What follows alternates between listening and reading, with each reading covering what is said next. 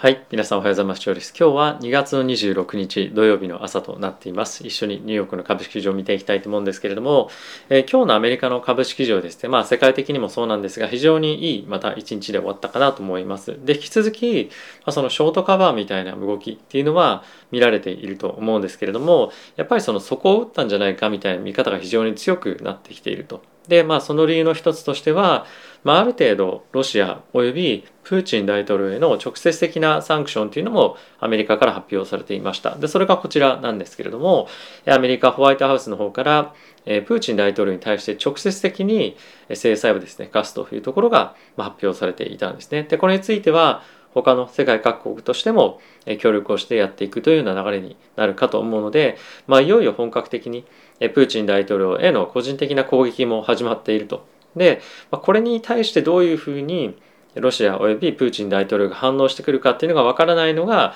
まあ、なかなか少し厳しいというか、え、怖いところではあるんですがまず一旦はキエフを抑えると思うんですね。でその後に政治的な交渉に入っていくと思うんですがまあその制圧から逃れることは正直できないんじゃないかなと思うところとあとはやっぱりプーチン大統領としてはキエフというよりもまあウクライナを取りたいというのは一つあると思うんですよね。なので、まあ、実質的支配みたいなところを続けていけるもしくは、まあ、その NATO への加盟を、まあ、しっかりとしないというように、まあ、宣言をさせるなんていう感じで、まあ、ある程度自分たちの、まあ、その最低限のあの達成したい目的っていうのは、まあ、あるとは思うので、まあ、そこは譲らず、まあ、自分のその制裁がいくら何があろうが あのやっていくっていう感じに、まあ、なっていくんじゃないかなとあの思ってはいます。でじゃあ株式市場に対しての影響という観点からすると、まあ、最悪の時期っていうものは、まあ、ある程度今のところは短期的に出したかなと思う一方でやっぱりその中国の態度もロシアに対して変わってきたりとか、まあ、あとは継あの継続的に、えー、制裁っていうのが今後続いていくということを考えるとやっぱりまあ事態はまあ急転じゃないんですけども変わっていくところは見えていながらも長期的に制裁が続くことで物価上昇というかエネルギー価格の高騰は避けられないんじゃないかなと思っています。で今短期的にはエネルギー価格原油を含めですね下がってはいるんですけれども、まあ、これが下がってたまま続くのかどうかっていうのは正直疑問だなと僕は思っています。ということでそんな感じでですね長期的な、ま、インフレへの圧力っていうのは継続するんじゃないかなと思うのでまあ、一応その3月の FOMC という観点では、ま、25ベースポイントの利上げにとどまるんじゃないかなと思うんですけれども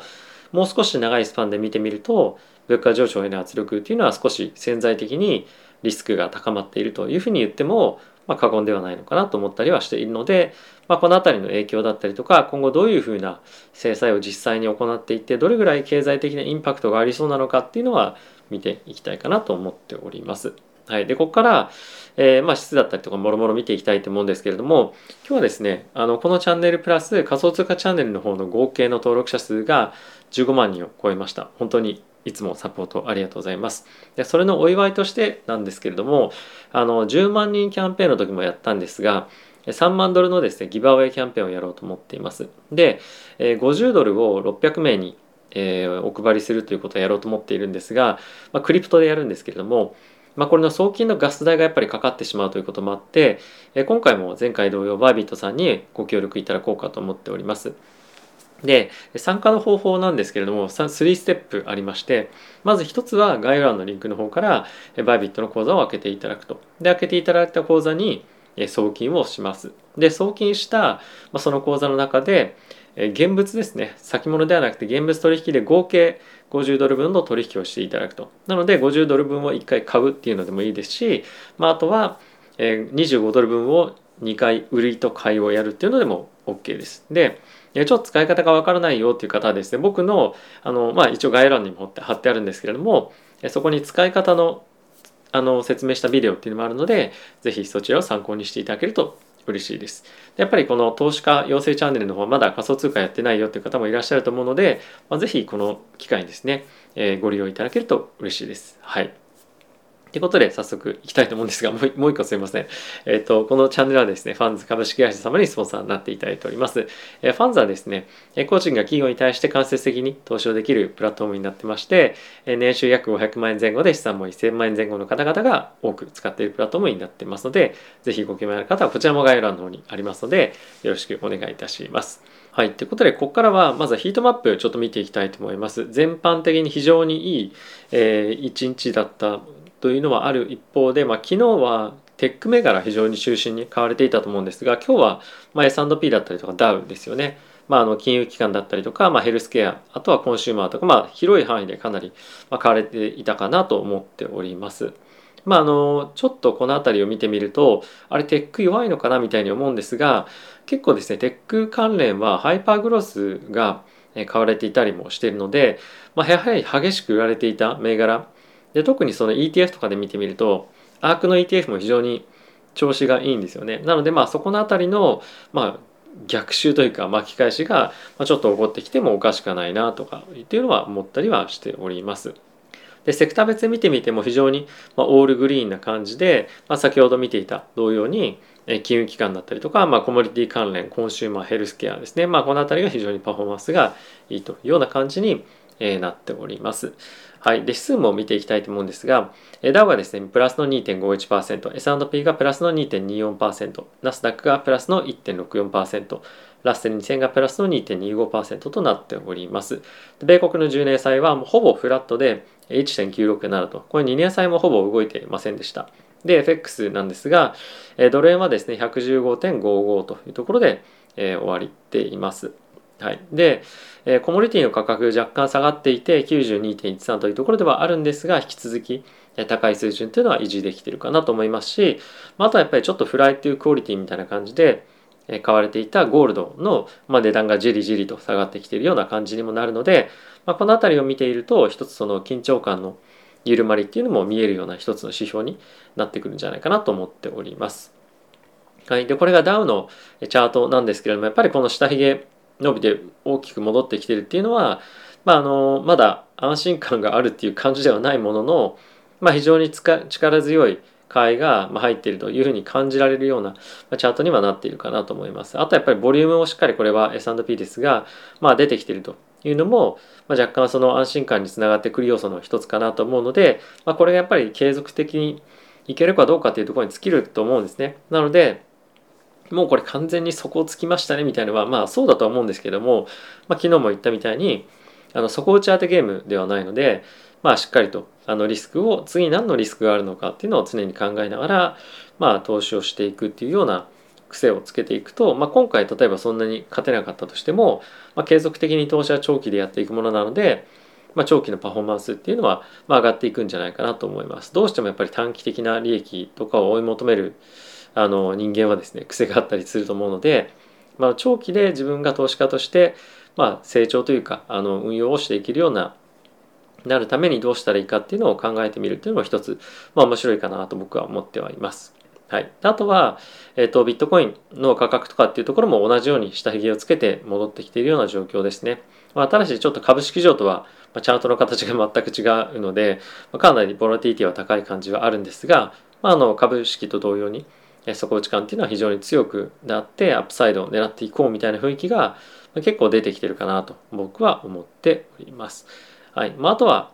あのビックスですね、まあ、大きくボーンと伸びてましたけれども、まあ、しっかりと下がってきていて、まあ、ある程度マーケットにも、まあ、安心感があるよねっていう水準では正直27とかって全然ないんですけども、まあ、安心感がここからまあもう少し下がってくると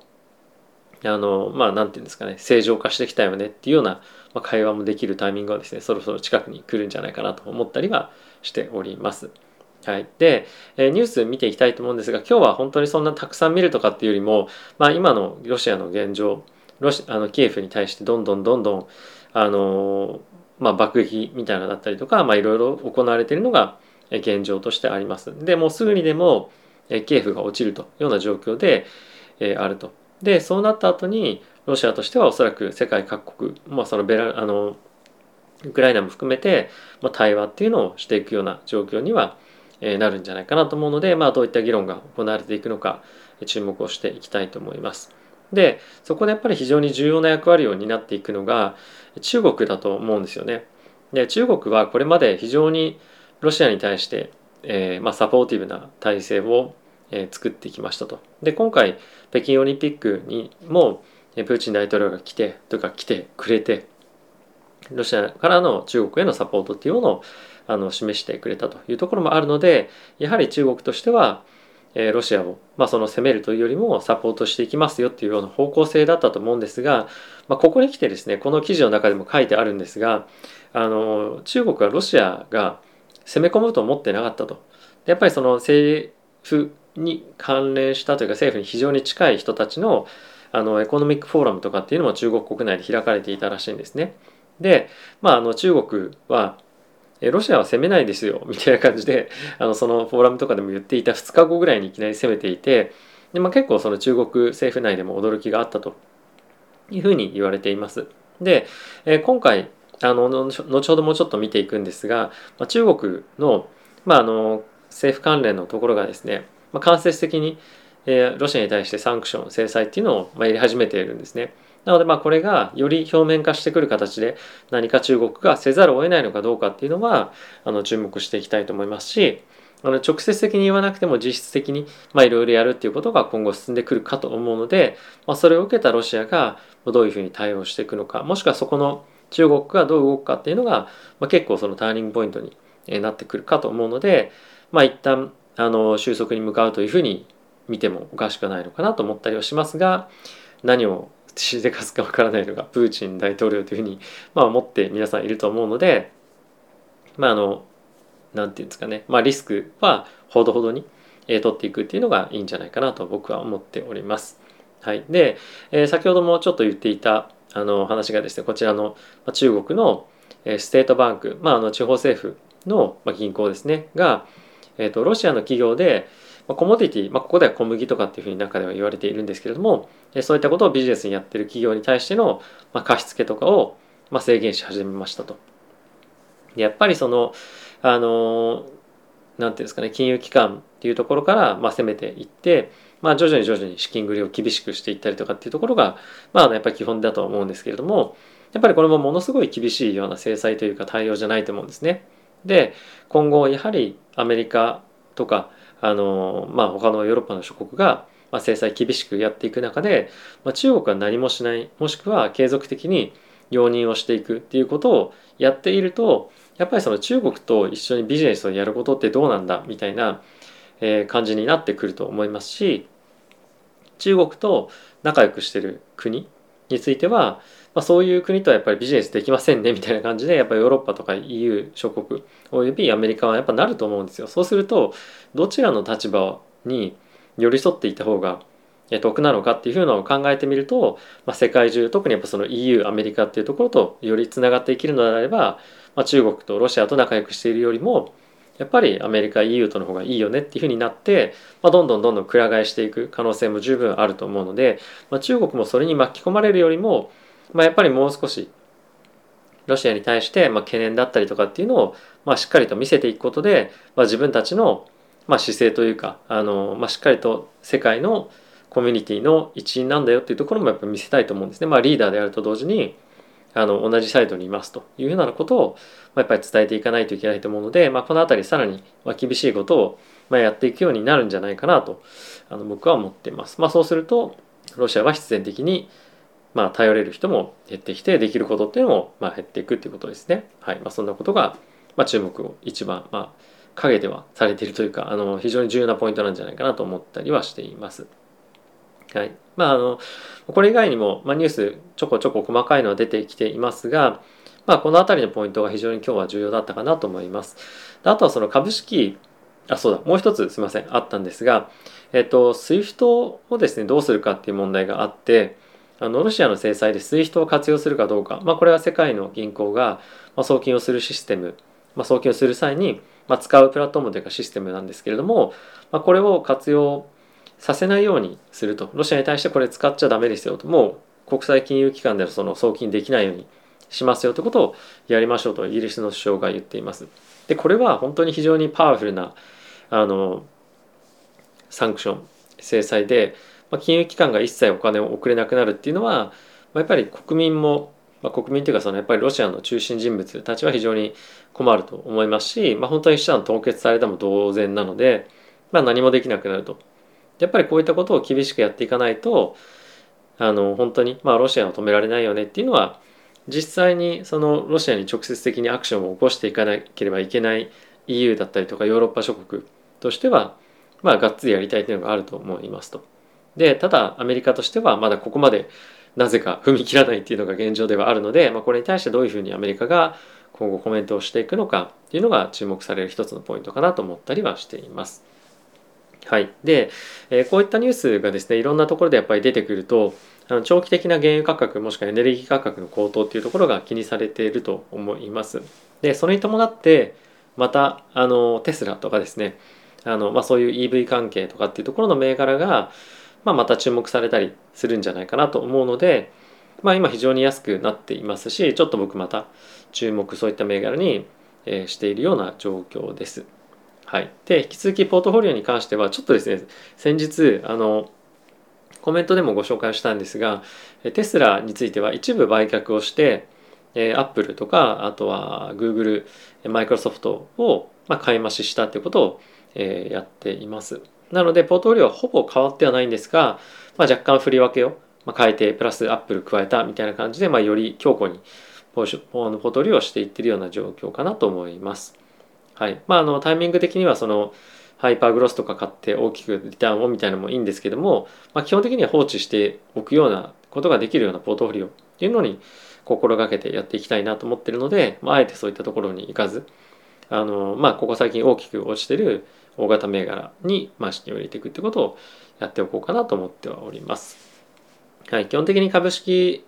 マーケットの、えー、まあリターンについては、まあ、もちろん上がることには越したことないんですが引き続きボラティティ高い、えー、ことがですね、まあ、ずっとこの1年ぐらいはしばらく続いていくんじゃないかなと思うので、まあ、その短期的なスイングやるっていうよりも、まあ、しっかりと腰を据えて投資できるようなポートフォリオの方が僕はいいのかなとは思ったりはしております。はい。ということで皆さん今日も動画ご視聴ありがとうございました。えー、ぜひですね、この、えー、まあ仮想通貨の講座を通じてのギバーウェイキャンペーン、あのー、参加していただけると嬉しいです。そうだ。あと、これですね、あの、600人先着限定なので、まあ、600人超えた時点で終わってしまうので、あの、ご応募したいよ、興味あるよって方は、ぜひ早めにですね、登録していただけると嬉しいです。あと、こういったキャンペーンは、あの、LINE 公式の方が早く皆さんに出してることが多いので、まあ、ぜひですね、LINE 公式アカウントの方も登録していただけると、まあ、そういった先着とかっていうところについても、えー、まあ、あの、漏れることなくできるのかなと思うので、ぜひよろしくお願いいたします。ではまた次回の動画でお会いしましょう。さよなら。